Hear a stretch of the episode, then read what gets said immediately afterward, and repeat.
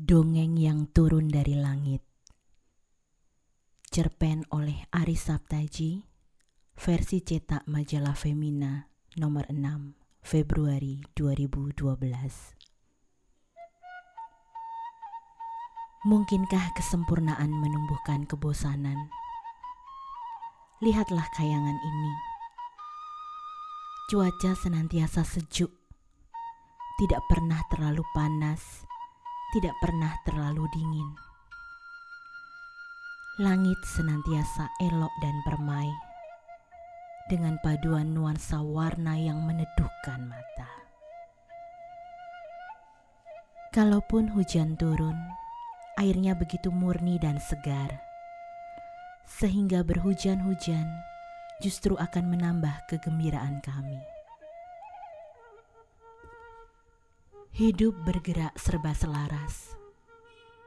Gending Lokananta mengiringi langkah laku kami. Kadang-kadang syahdu menenteramkan, kadang-kadang rancak membangkitkan keriangan. Tidur nyenyak, terjaga segar, kerja tak membosankan. Kisah asmara tiada pernah bertepuk sebelah tangan pesta-pesta penuh dengan santapan yang memanjakan lidah dan minuman yang menyegarkan tulang. Tidak ada kesakitan, tidak ada pertikaian, atau setiap persoalan pasti diselesaikan dengan sempurna pula. Akan tetapi, benarkah kesempurnaan adalah syarat yang tak tergantikan? Untuk mereguk kepuasan. Lalu, kenapa kami sesekali masih tergoda mencuri-curi kesempatan untuk mandi-mandi di telaga Tirta Suci di Gunung Keramat, yang airnya, bagaimanapun sucinya, tidaklah semurni dan sesegar hujan di kayangan. Dan kami tidak lantas kapok hanya memang jadi lebih berhati-hati setelah kejadian yang menimpa Nawang Bulan. Kisah Nawang Bulan menjadi hikmah tersendiri bagi kami para bidadari. Peristiwa itu bukan sepenuhnya kesalahannya, tetapi tampaknya nasib memang sedang menjatuhkan pilihan kepadanya. Selendangnya diambil oleh si pemuda Jakatarup, sehingga ia tidak bisa kembali ke kahayangan bersama-sama kami. Para bidadari lalu saling menasehati agar kelak lebih berhati-hati dan lebih waspada menjaga satu sama lain saat turun ke bumi. Herannya, kejadian itu justru membuat jantungku berdegup berdesir ingin tahu. Benakku mendadak kebak dengan tanda tanya. Penasaran. Apa sesungguhnya yang terjadi saat kesempurnaan berpadu dengan ketidaksempurnaan? Bagaimana rasanya? Anak seperti apakah yang dilahirkannya? Pertanyaan-pertanyaan itu secara ganjil berpilin dan menggumpal menguatkan pertanyaanku semula. Benarkah kayangan ini sempurna? Kalau sempurna, kenapa masih terjadi pelanggaran? Ya, memang seperti kukatakan tadi, setiap persoalan di sini diselesaikan secara sempurna. Setiap pelaku pelanggaran langsung terkena kutukan, dibuang ke bumi, malih menjadi manusia raksasa atau hewan. Setelah melewati masa penyucian tertentu, barulah si pelanggar diperkenankan kembali ke kayangan. Dengan cara itulah, kayangan senantiasa tampak sempurna. Tampak. Jadi, sebenarnya tidak sempurna bukan? Apa yang dialami Nawang Wulan sejatinya juga semacam kutukan. ia terkutuk karena kehilangan selendangnya. Dan ia baru akan terbebas dari kutukan jika berhasil menemukan kembali selendangnya. Selama itu ia masih dapat menggunakan daya kebidadariannya sampai batas tertentu. Sampai Jaka Tarub menemukan rahasianya. Dan selanjutnya, ia terkutuk untuk menjalani hidup sebagai perempuan biasa. Dan bagian inilah yang memikatku. Bagaimana rasanya menjadi perempuan biasa? Ketika Nawang Wulan sudah kembali ke kayangan, akulah yang paling rajin membuntutinya untuk mengorek cerita dari dirinya Nawang Wulan biasanya menceritakan bagian ini dengan nada muak dan kesal. Tadinya ia tinggal memetik sebulir padi untuk menanak nasi. Kini ia harus menjemur padi, menumbuk padi, menampi beras untuk membuang sekamnya, mencuci beras, dan baru bisa menanaknya. Maka, Betapa gembira ia ketika kehidupan biasa yang membuatnya merana itu akhirnya malah membuka jalan baginya untuk menemukan kembali kebidadariannya. Ia menemukan kembali selendangnya. Di bawah tumpukan berkas-berkas padi di lumbung itu, yang akan terus menggunung seandainya ia bisa terus mendaya gunakan kebidadariannya. Ah, nasib memang sering berpilin secara ganjil.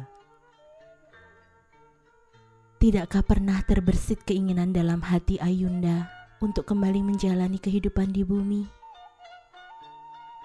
Aku hanya kembali untuk menyusui Nawangsi sampai ia disapih. Bidadari senantiasa menepati janji. Betulkah Ayunda tidak pernah rindu lagi untuk menjadi perempuan bumi? Menjadi istri dari ibu dari manusia bumi? Bukankah di sini segala-galanya lebih indah, Adinda? Aku tersenyum, tetapi batinku menolak. Benarkah? Benarkah kesempurnaan senantiasa lebih mempesona? Di kayangan segalanya serba bersih dan serba tertib. Setiap sampah segera disapu lenyap setiap pelaku pelanggaran segera dikutuk, dibuang ke bumi.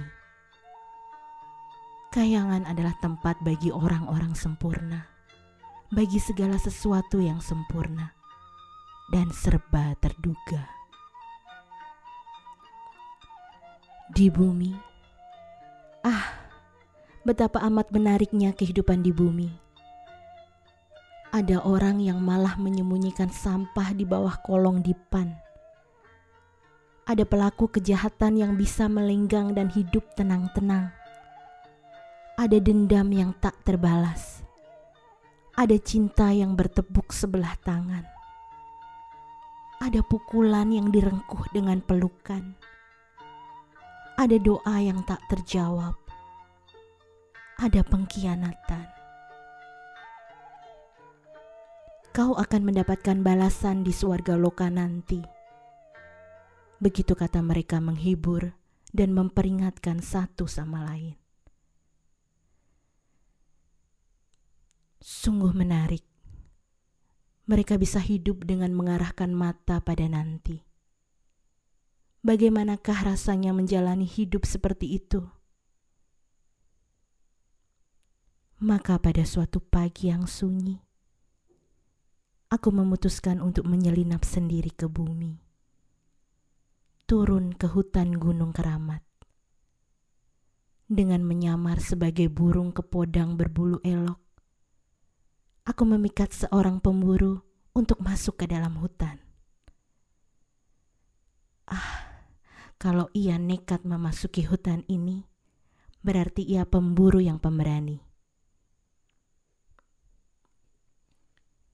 Benar saja, laki-laki itu tergoda mengejarku Aku mengarahkannya menuju telaga Tirta Suci.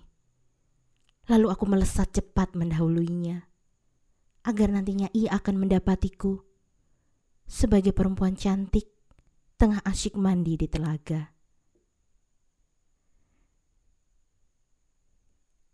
Kisah selanjutnya berlangsung seperti kurencanakan. Ia melihat tumpukan pakaianku dan mengambil selendang ajaibku. Lalu ia bersembunyi menunggu. Lalu aku berpura-pura meneruskan mandi sampai puas. Sambil secara sengaja memamerkan kemolekan tubuh telanjangku. Sampai kemudian aku mentas dari air dan berpura-pura kaget mendapati selendangku hilang dan berpura-pura menangis. Tetapi aku tidak berpura-pura ketika bersumpah dengan suara nyaring. Jika perempuan yang menolongku, aku akan menjadikannya kakak atau adikku. Jika laki-laki yang menolongku, aku akan menjadikannya suamiku. Tak lama kemudian muncullah sang pemburu Jantungku berdenyut keras saat berhadapan dengan pemburu gagah ini. Tentulah ia tergolong tampan di antara pemuda-pemuda sekampungnya. Hidungnya besar membulat, tidak mancung. Kulitnya kecoklatan, melegam di bagian-bagian yang sering terpanggang matahari. Keringat membuat tubuhnya tampak mengilap dadanya tertutup bulu-bulu yang menghampar rapi. Betapa berbeda dari dada pualam para bidadara. Dan betapa, betapa sulit dilukiskan dan sekaligus menyesakkan nafas. Keindahan insan-insan yang tidak sempurna ini. Dadaku mekar oleh rasa ingin Aku gemetar bahagia ketika ia mengiringku ke rumahnya.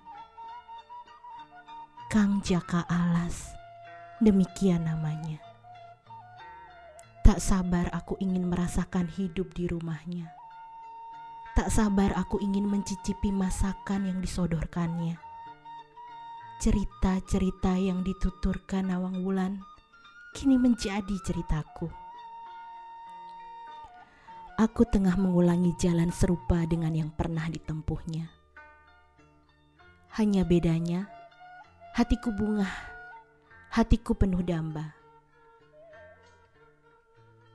Lengkaplah bahagiaku saat Kang Jaka membawaku menghadap pada pandita untuk membuhulkan ikrar suci kami. Aku menjadi seorang istri dari laki-laki bumi. Kakang, ada satu permintaanku sebelum kita menyempurnakan ikrar suci ini. Kataku pada malam pertama. Apakah itu Diajeng? Siapkanlah api unggun dahulu kakang.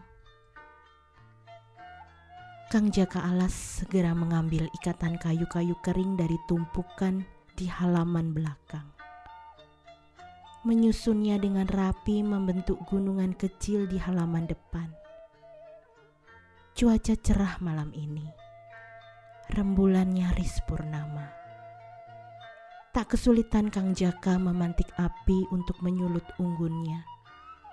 Api mengobar, udara pelan-pelan memanas. Kakang, sekarang permintaanku, ambillah selendangku yang kau sembunyikan. Kang Jaga tergeragap selendang. Aku, aku, aku tidak, tidak perlu berbohong, Kakang. Apa yang bisa dilakukannya selain mematuhi senyumku? Tidak perlu waktu lama baginya untuk mengambil selendang itu.